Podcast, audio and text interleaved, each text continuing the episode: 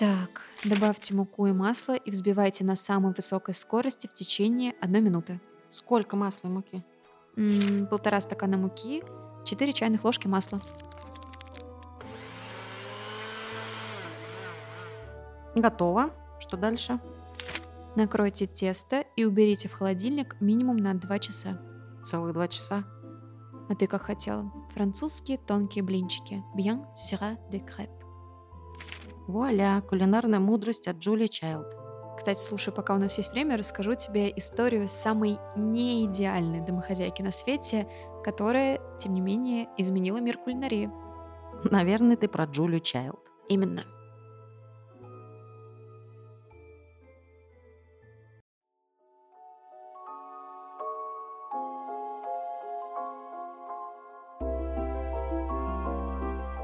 Привет! Это подкаст «Храбрые сердцем». Истории смелых, ярких и интересных женщин, которые изменили мир. Мы открываем новый, третий сезон. Он будет немножко не похож на все остальные. Во-первых, теперь в этом подкасте двое ведущих. Я, Ира Любина, основательница студии «Поток», в рамках которой выходит этот подкаст, и моя мама, Наташа Любина, соосновательница студии и неизменный голос, который рассказывал вам истории все прошлые сезоны – Кроме того, в каждом выпуске вы теперь услышите истории сразу двух героинь. Их что-то объединяет, и все же они совсем разные. Каждая со своей и часто далеко не простой судьбой. В подкасте останется все, что вы так любите. Маленькие аудиоспектакли, воспоминания и иммерсивные истории. А в каждом втором выпуске вы услышите интервью с замечательными девушками на темы, которые кажутся вам важными здесь и сейчас. Для подкаста очень важны отзывы и комментарии – Поэтому оставьте, пожалуйста, отзыв и 5 звезд в Apple подкастах, подпишитесь на нас на Яндексе или на платформе CastBox, поделитесь подкастом в социальных сетях или просто с друзьями. Или оставьте нам любую сумму, чтобы поддержать подкаст материально. Все нужные ссылки вы найдете в описании. В любом случае, мы будем очень рады.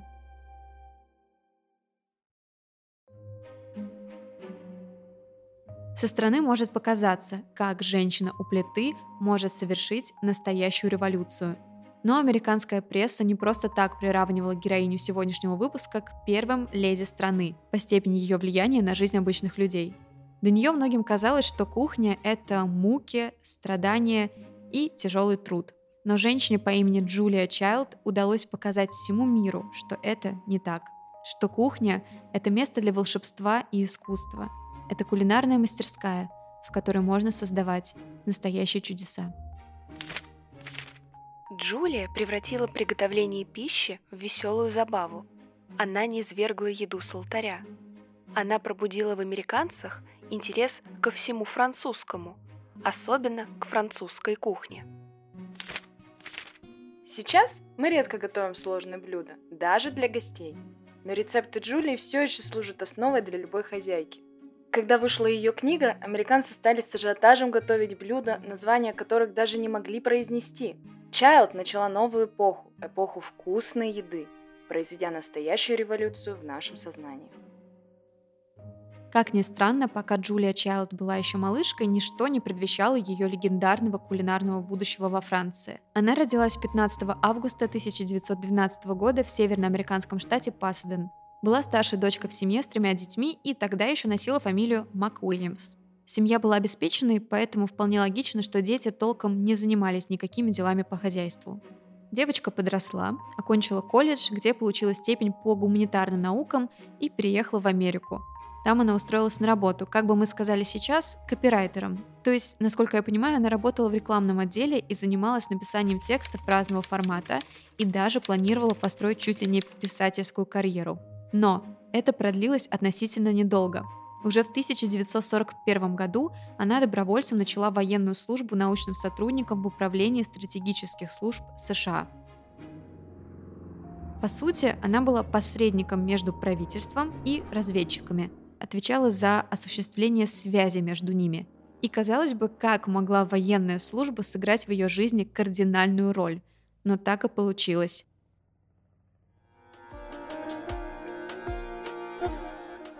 По службе Джулия постоянно отправлялась в командировки и однажды оказалась в Индии на острове Цейлон, где занималась регистрацией и распределением больших объемов засекреченной связи. И в один действительно прекрасный день в ее жизни произошла судьбоносная встреча. Вот такое невероятно забавное описание этой встречи я нашла в книге Джулии Пауэлл, той самой, по которой снят, кстати, фильм «Джули и Джулия. Готовим счастье по рецепту». Представьте, довольно высокая незнакомка с работы, ростом 188 на минуточку сантиметров, обращается к сотрудникам регистрационного отдела.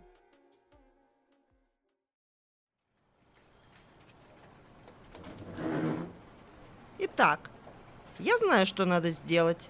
Давайте спустимся в город. Я тут на днях проходил мимо ресторанчика, и запах оттуда шел, закачаешься. Джулия, твой желудок этого не выдержит.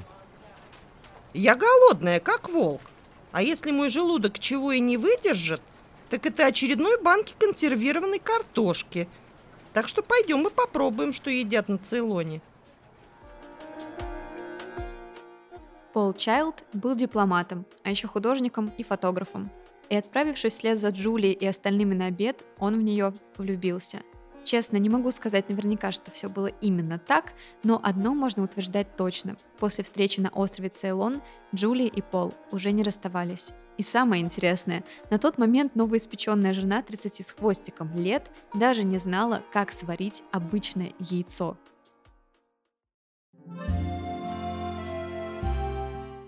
Но все изменила страна романтики, круассанов, вин и языка, который звучит как песня. Да, супруга Джули направили по службе в столицу Франции, в Париж, в город, в который она влюбилась сразу и безоговорочно. Но восторг от новых впечатлений сменился практически скукой. Активной, волевой Джулии очень нужно было себя чем-то срочно занять.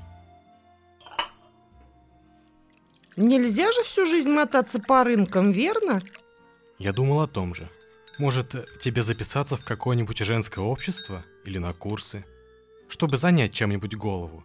Наверное, скучно торчать здесь целыми днями в одиночестве. Наедине с собой мне совсем не скучно, знаешь ли. И все же, наверное, ты прав. Только не слишком увлекайся, ладно? Что ты? Слишком не буду. Обещала и не сделала. Есть такая легенда, что в один из вечеров муж повел Джулию в ресторан, где она попробовала палтуса. Не то чтобы впервые, но как будто бы совсем по-новому. Ей так безумно понравилось это блюдо, что она со всей решимостью взялась за раскрытие секрета его приготовления. Для этого Джулия записалась на курсы поваров Le Cordon Bleu, это, между прочим, до сих пор очень элитная школа поваров, чуть ли не самая лучшая. По крайней мере, если вы откроете любой сайт в интернете по запросу «Лучшая школа поваров Франции», она практически везде будет на первом месте. Один мой бывший однокурсник Паша, кстати, сейчас учится в Париже в той же школе. Так вот, как вы понимаете, это были очень дорогие курсы. Правда, Джулия их платила государство, как бывший военный. И, по сути, лучшие профессиональные курсы по кулинарии – Джулия Чайлд стала первой женщиной, которая туда записалась. Кордон Блю? Кулинарная школа? Будешь учиться готовить? Не просто готовить. Это профессиональная школа для шеф-поваров. А знаешь, Джули, возможно, это и есть самое подходящее для тебя занятие. Думаю, ты прав. Может, у твоей старушки теперь начнется новая жизнь. Джулия Чайлд не ошиблась. На протяжении полугода под чутким руководством шеф-повара по имени Макс Бинард она изучала все основы французского искусства кулинарии. Теперь я знала, что французская кухня для меня.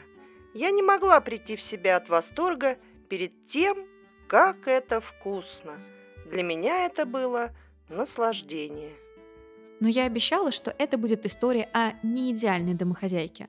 Джулия Чайлд провалила выпускной экзамен из кулинарной школы. Задание было таким. Нужно было написать наизусть рецепт одного из блюд, который выберет экзаменатор. На глазах у всей комиссии Джулия напрочь забыла все нужные ингредиенты.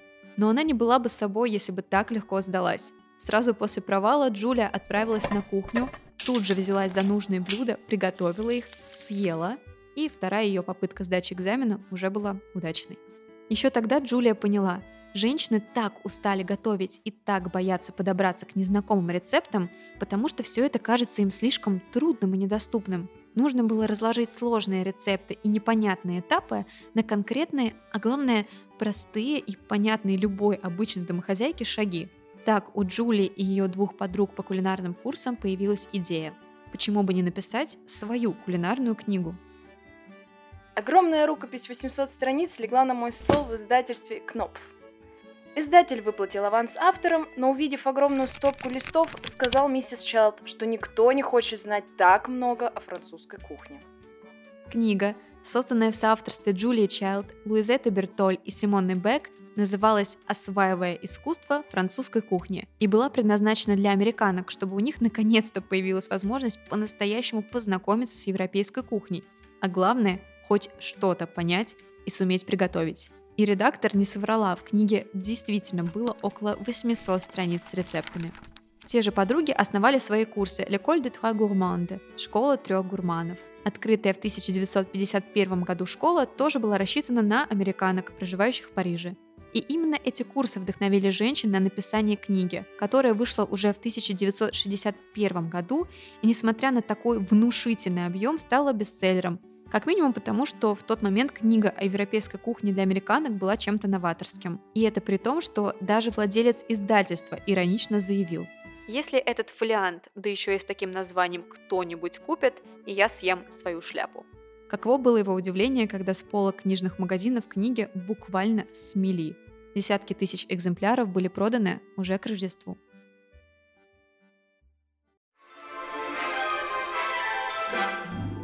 Кстати, чтобы не забыть о муже нашей героини. Как я сказала раньше, Пол Чайлд увлекался фотографией, поэтому сохранилось очень много снимков Джулии с заготовкой. Я оставлю их для вас на телеграм-канале студии и в других социальных сетях. Это было еще до того, как она стала одной из самых узнаваемых американок в мире. Успеху книги способствовал не только ее уникальность сама по себе, но и то, что Джулия появилась на телевидении – это получилось абсолютно в ее стиле и очень забавным. Продюсеры программы «Что мы читаем» пригласили ее для того, чтобы поговорить о нашумевшей книге. Но, как вы помните, Джулия Чайлд ненавидит скуку, и скучные долгие беседы в том числе. Поэтому она притащила в студию два десятка яиц, электрическую плитку и сковородку. Она сразу объяснила, будет готовить омлет-руль, омлет, который в конце выкладывается рулетом, Джулия показала, как всего за пару минут в прямом эфире можно приготовить вкусное и довольно эффектное блюдо. Знаете, как говорят, проснуться знаменитым. У Джулии Чайлд почти так и получилось. Ее прямота, какая-то живая непосредственность и чувство юмора заставили влюбиться в нее не только зрителей, но и работников телевидения, которые предусмотрительно приняли решение о запуске собственного кулинарного шоу с Джулией Чайлд в качестве ведущей. Julia Child presents the Chicken Sisters. Miss Broiler, Miss Fryer, Miss Roaster, Miss Caponette, Miss Stewer, and old Madam Hen. But we're spotlighting Miss Roaster of the Year, measuring in at 14, 15, 14.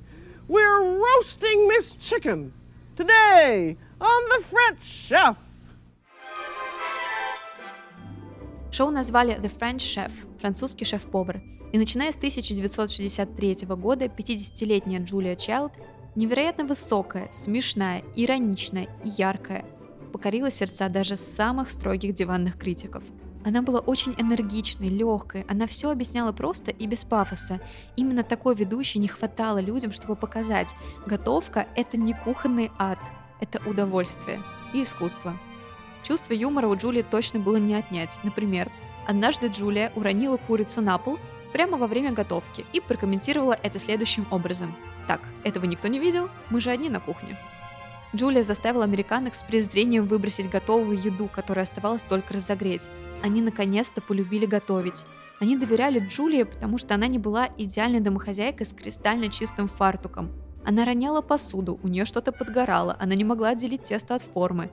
Это было так непринужденно и в то же время так просто и понятно, что невозможно было не отправиться в магазин за нужными продуктами, чтобы в следующий раз под звуки телевизора приготовить что-то новое и особенное. Все это время муж Пол был рядом с Джулией. Со временем он ушел в отставку, и они стали одной командой. Сама Джулия признавалась, что именно супруг вдохновляет ее на работу. Он иллюстрировал ее новые кулинарные книги, разрабатывал интерьер помещений и принимал участие в самом шоу, которое в это время смотрели миллионы человек.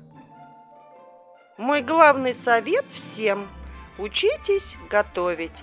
Пробуйте новые рецепты, учитесь на своих ошибках, будьте смелее и получайте от этого удовольствие. Не нужно все усложнять или готовить мудреные блюда. Пища должна быть хорошей, добротной и из свежих ингредиентов. Относитесь к еде с уважением. Даже если блюдо получилось довольно противным, вы, повар, должны съесть его, сжав зубы с улыбкой и учиться на своих ошибках.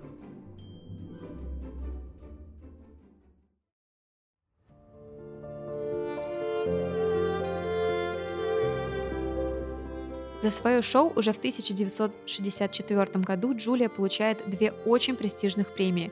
Сначала премию Джорджа Фостера Пибоди, а через два года премию Эмми. После первого шоу она будет вести целый ряд других, и с ее участием на телевидении выйдут сотни кулинарных выпусков. Конечно, не обходилось без критики, но даже самые неприятные комментарии Джулия парировала в своем неизменном стиле и с традиционным юмором. Джулия Чайлд стала первой женщиной, которую ввели в зал славы кулинарного института в 1993 году. А спустя 7 лет она получила орден почетного легиона. Она работала до самой смерти. Эта женщина ни минуты не могла усидеть на месте. Ее не стало в 92 года, через несколько лет после любимого мужа Пола, с которым они прожили в по-настоящему счастливом браке 48 лет. Ну и сейчас кажется, что она жива, улыбается с чудесных фотографий, смеется на записях кулинарных шоу, подружески дает советы со страниц кулинарных книг, которые продаются и популярны во всем мире до сих пор. В 2009 году она жила в образе Мэрил Стрип на экране кинотеатра в фильме «Джули и Джулия. Готовим счастье по рецепту». А что ты любишь больше всего? Есть. Действительно люблю. Я знаю. Я знаю, я знаю. И в этом ты крупный Это я умею. специалист. Внушительная дама ростом 188 сантиметров, вечно полная энергии, юморная, ироничная, легкая и обожавшая вкусно поесть и вкусно приготовить. Самая неидеальная домохозяйка на свете – Джулия Чайлд. Если ты сегодня нам рассказала про самую неидеальную домохозяйку, то я расскажу сегодня про самую идеальную домохозяйку.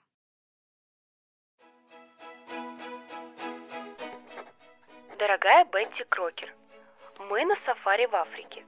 Удивительно, как женщины, живущие на отдаленных фермах в Кении, находят время и энергию, чтобы посвятить себя тонкостям выпечки имея дело с вторжением львов, леопардов и нашествий саранчи.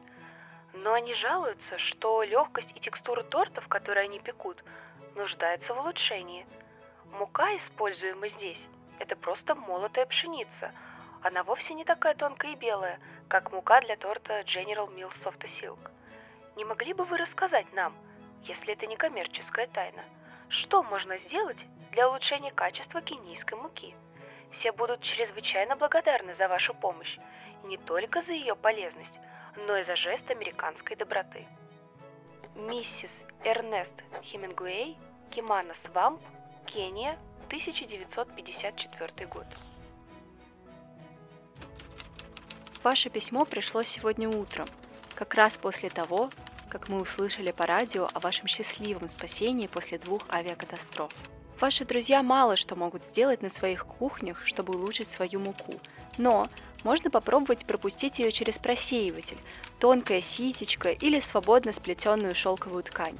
Подойдет любая ткань с рыхлой текстурой, хотя может понадобиться более одного просеивания.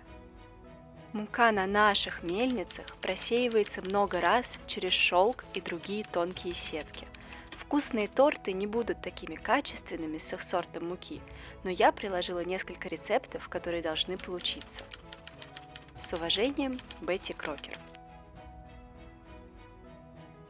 Ни за что не догадаетесь, о ком сегодня я хочу вам рассказать. Представьте себе некую даму, которой восхищаются многие, пишут ей письма, радуются ответам от этой дамы, стараются быть на нее похожими, покупают товары с ее изображением и на полках на самом видном месте ставят книги, написанные ею. Представили? Так вот. На самом деле этой дамы не существовало. И историю этого удивительного коммерческого проекта вы узнаете сегодня. Историю лучшей домохозяйки и первой леди Америки в еде – Бетти Крокер. Итак, отправимся в далекий 19 век, а точнее в 1856 год. Американский конгрессмен Роберт Смит открыл мукомольное предприятие – Minneapolis Milling Company. Компания производила муку высокого качества, продавала по невысокой цене, покупатели были довольны. Но Роберт Смит был политиком, времени заниматься в должной степени предприятием у него не было. Поэтому он продал свой бизнес братьям Уошборн. Братья построили огромную по тем меркам мельницу на водопаде Сент-Энтони, дав мельнице свою фамилию. Позже построили еще одну мельницу. А затем, уже в 1877 году, предприниматели заключили партнерство с потомственным бизнесменом Джоном Кросби, после чего компания стала носить название Washburn Crosby Company. Но нас с вами интересует 1921 год, к которому компания стала процветающей, повсюду была реклама ее продукции. И вот как-то журнал Sunday Evening Post объявил конкурс. Читатели могли вырезать и собрать рекламные пазлы-фрагменты тематических картинок, рассказывающие о деятельности Washburn Кросби – ну, например, из склеенных кусочков получалась сцена, изображавшая жизнерадостных рабочих, которые грузят мешки с мукой на машины. Всем, кому удастся правильно соединить пазлы и собрать картинку, был обещан приз – подушечка для булавок в форме крошечного мешка муки с логотипом компании. Эффект был ошеломляющим. Писем пришло столько, что не хватило призовых булавочных подушек – а когда работники разбирали письма, они обнаружили, что кроме ответов на конкурс, читатели присылали множество вопросов. Как вы печете вишневый пирог с хрустящей корочкой? Нужно ли просеивать муку? Какая последовательность добавления ингредиентов? На письма надо было отвечать. И тогда руководство компании попросило женскую половину коллектива принести все удачные кулинарные рецепты, Сотрудники готовы были лично отвечать на письма клиентов, но непонятно было, как же подписываться, своим именем или как. Тогда и было решено придумать персонаж, женщину-домохозяйку, которая станет лицом компании.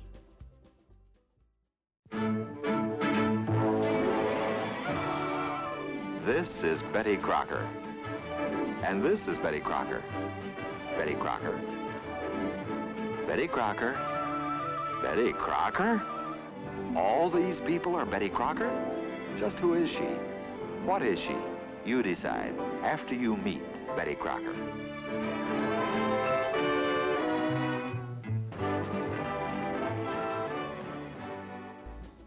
Имя ей дали Бетти, популярная в Америке, да и располагает к себе.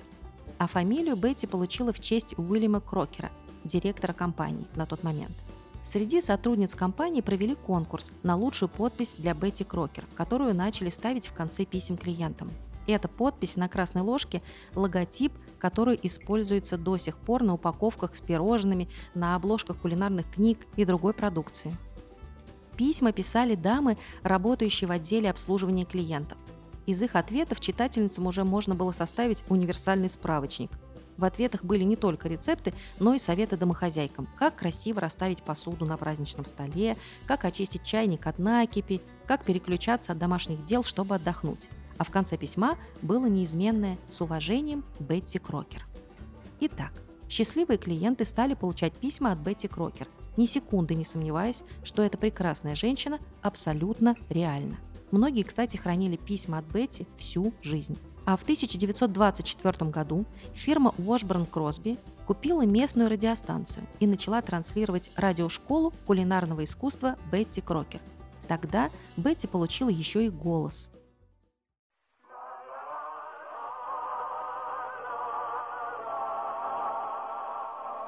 Betty Crocker Service Program, a regular feature of General Mills. Hello, everybody. I'm going to tell you a story today, a real story of love in wartime. Экономист компании Марджори Чилд Хастед писала сценарий для выпусков радиопередач, составляла рецепты, а позже придумала интересный ход – брать интервью у звезд Голливуда про любимые семейные рецепты. Консультант Уошборн Кросби по питанию, обладающий приятным голосом, заговорила от имени Бетти Крокер. Эти радиопередачи отвлекали слушателей от проблем и поддерживали в трудное время – Радиошоу стало таким популярным, что с 1926 года его транслировали все крупнейшие радиостанции страны. Собственно, сама компания э, к 1928 году уже построила 26 собственных мельниц и уже в третий раз сменила название. Теперь она называлась General Mills. Бетти Крокер становилась не просто знаменитой, ее воспринимали как помощницу и подругу. Присылали вопросы не только с уточнением рецептов, но и просто интересовались у Бетти, как у нее дела, а потом делились новостями своей жизни и просили совета. General Mills процветает. Бетти рекламирует муку, пока однажды, в 1930 году, один из управляющих компаний не отправился в деловую поездку. В вагоне-ресторане управляющий похвалил свежевыпеченное печенье, за что повар ему охотно рассказал свой секрет. Он выпекал печенье из заранее заготовленной смеси. Сотрудник вернулся из поездки, поделившись интересной идеей. И тогда технолог изобрел бисквик – быстрое печенье. Маркетологи рассчитали невероятный успех от предполагаемых продаж. Но, увы, полуфабрикаты марки Бетти Крокер оставались лежать на полках, и домохозяйки отказывались их покупать. После опросов оказалось, что клиенток смущала простота приготовления блюда. Тогда на упаковке бисквика начали печатать инструкцию с вариантами приготовления разных блюд с добавлением собственных ингредиентов. Подобная история потом произойдет значительно позже, в 1949 году, когда резко упали продажи Кросби. Выяснилось, что женщины перестали чувствовать себя значимыми в процессе приготовления. Добавил воды, размешал и в духовку. Тогда маркетологи компании предложили убрать из готовой смеси яйца и специи, чтобы хозяйки могли применить фантазию и кулинарное мастерство. И это снова сработало. Продажи выросли. Тогда же в 30-х годах появились первые поваренные книги Бетти Крокер. Это были книги в мягких обложках, больше похожие на рекламные буклеты. Названия были многообещающими.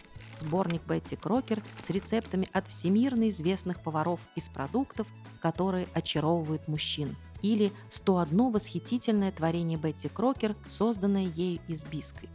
И эти книги пользовались бешеным успехом. При такой популярности вы представляете себе, как хотелось женской половине населения США увидеть свою любимицу. Сотрудники рекламного отдела компании заказали портрет Бетти Крокер.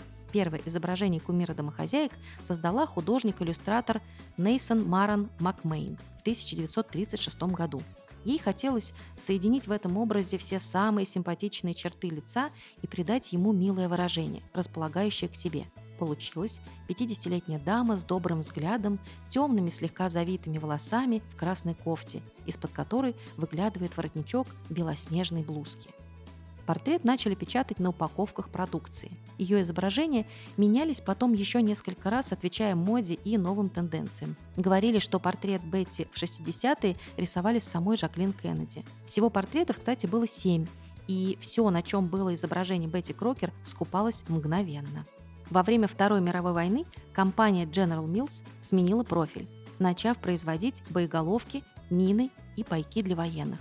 Но Бетти по-прежнему обращалась к женщинам, продолжая предлагать им рецепты и помогая чувствовать, что жизнь продолжается. В сентябре 1950 года выходит главная поваренная книга Бетти Крокер. Ее сразу стали называть «кулинарной Библией» или «большой красной книгой». Вышедшая книга быстро стала бестселлером. Крупнейшие американские газеты объявили ее лучшей из всех кулинарных книг, которые когда-либо выпускались ее раскупали в несколько раз быстрее, чем новый роман Хемингуэя. Она переиздавалась множество раз, последний в 2015 году, то есть, можно сказать, недавно. Команда из 50 шеф-поваров разрабатывала рецепты для этой поваренной книги на тестовых кухнях General Mills. Клиенты мечтали увидеть крокетов, то есть работников тестовых кухонь непосредственно на работе. Это как сейчас все стремятся посетить офисы Facebook или Apple. General Mills не просто разрешили посещение, но и организовали экскурсионные туры. Фанаты Бетти Крокер задавали вопрос, на работе ли Бетти Крокер сегодня? И администраторы офиса подготавливали платочки для тех, кто заливался слезами, узнав, что Бетти не существует на самом деле. И вот тут мы подходим к еще одному этапу жизни нашей Бетти Крокер. Это ее телевизионное воплощение. Начиная с 1949 года выходило шоу «Бетти Крокер», Зрители прильнули к экранам. На них смотрела улыбчивая и такая родная Аделаида Хоули Каминг, американская исполнительница водевилей и радио и телезвезда, живая торговая марка Бетти Крокер.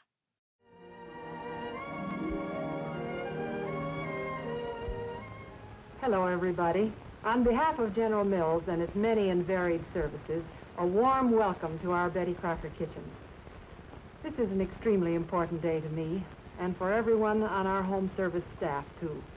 You know, for a long, long time, we've wished that you might visit us here and share our experiences just as we've shared in yours through the years. Она не была профессиональной актрисой и не обладала талантом кулинара, но имела музыкальное образование и умела понравиться зрителям. На протяжении 15 лет Аделаида изображала Бетти Крокер. И именно она снялась в первом цветном рекламном ролике CBS с рецептом таинственного фруктового пирога. Хозяйки любили своего кумира, продолжали писать ей. Портрет Бетти менялся, она из доброжелательной домохозяйки превратилась в такую бизнес-леди – с развитием интернета менялись площадки для рекламы и для общения с покупателями. У Бетти Крокер появился свой сайт. В 2001 году компания General Mills стала корпорацией, а в 2005 продукция компании изменилась, добавились продукты нового поколения из серии «Здоровое питание». Сегодня Бетти Крокер не отправляет бумажных писем. Ее нарисованный образ не обновлялся с 1996 года, и все давно уже знают, что идеала домохозяек на самом деле не существует. У Бетти Крокер есть канал на YouTube, ее именем названа улица в пригороде Миннеаполиса, Голден Вэлли, где находится главный офис General Mills. На сайте Бетти люди и сейчас оставляют комментарии. Кстати, Бетти Крокер упоминает главный герой книги и сериала «Сверхъестественное». Дин помнит мамино «Ты бы мог помочь, Джон!» И папино «Я что, чертова Бетти Крокер?» Как и хлопок шпателя под мамин смех, звонкий, словно музыка, и теплый, как солнечный луч. Дин помнит запах газет и чистого стола. Он также помнит, как выглядело лицо отца до того, как Джон перестал улыбаться. Так много воспоминаний, вызванных этой дурацкой, поваренной книгой, но которых лишен Сэм. Дим открыл оглавление, чтобы найти нужный рецепт, а страницы в простом трехкольцовом переплете, углы которых сморщились от времени, оставил открытыми. Некоторое время старший Винчестер просто смотрел на эти страницы, положив руки на стол. Мамины руки. Мамины руки на его пухлых коленках. Мамины пальцы, переплетенные с его пальцами. Мамина улыбка. Дин помнит. «Хочешь помочь маме измерить муку?»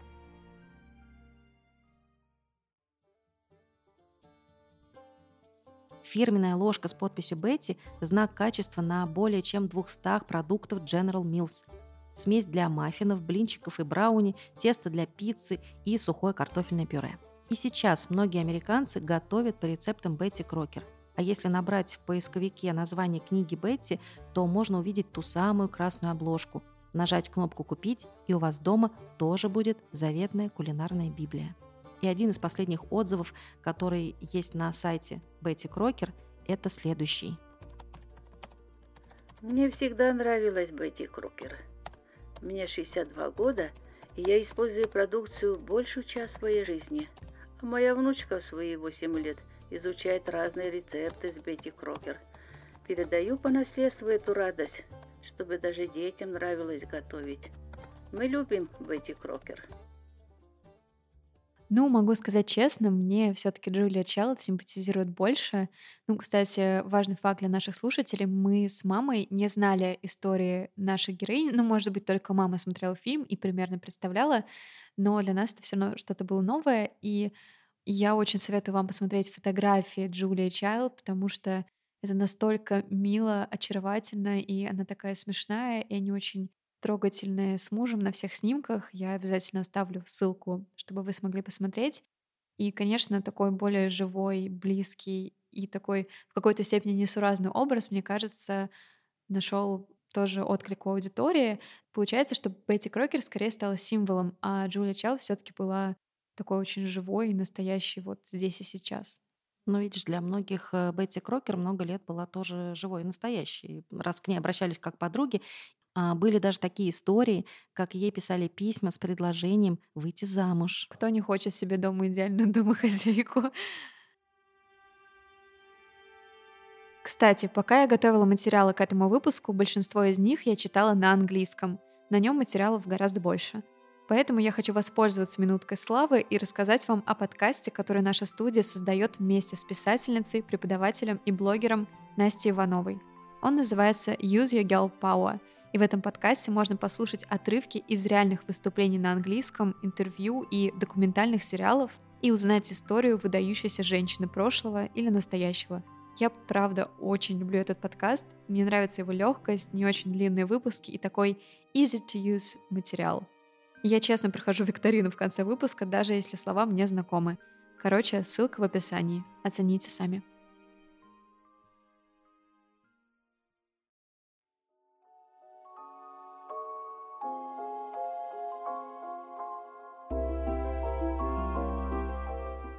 Спасибо, что послушали этот подкаст. Надеюсь, вы проголодались и уже гуглите рецепт Джулии Чайлд. Мы будем очень рады, если вы оставите отзыв на любой платформе с приятными словами или репостните этот выпуск. Например, в сторис социальной сети, которую нельзя называть. И подписывайтесь на меня и на блог студии, кстати. Поддержать подкаст или рассказать о нем друзьям можно по ссылке в описании. Следующий выпуск через неделю. С вами была студия «Поток» и ведущая Наташа Любина. И Ира Любина. Пока. Пока.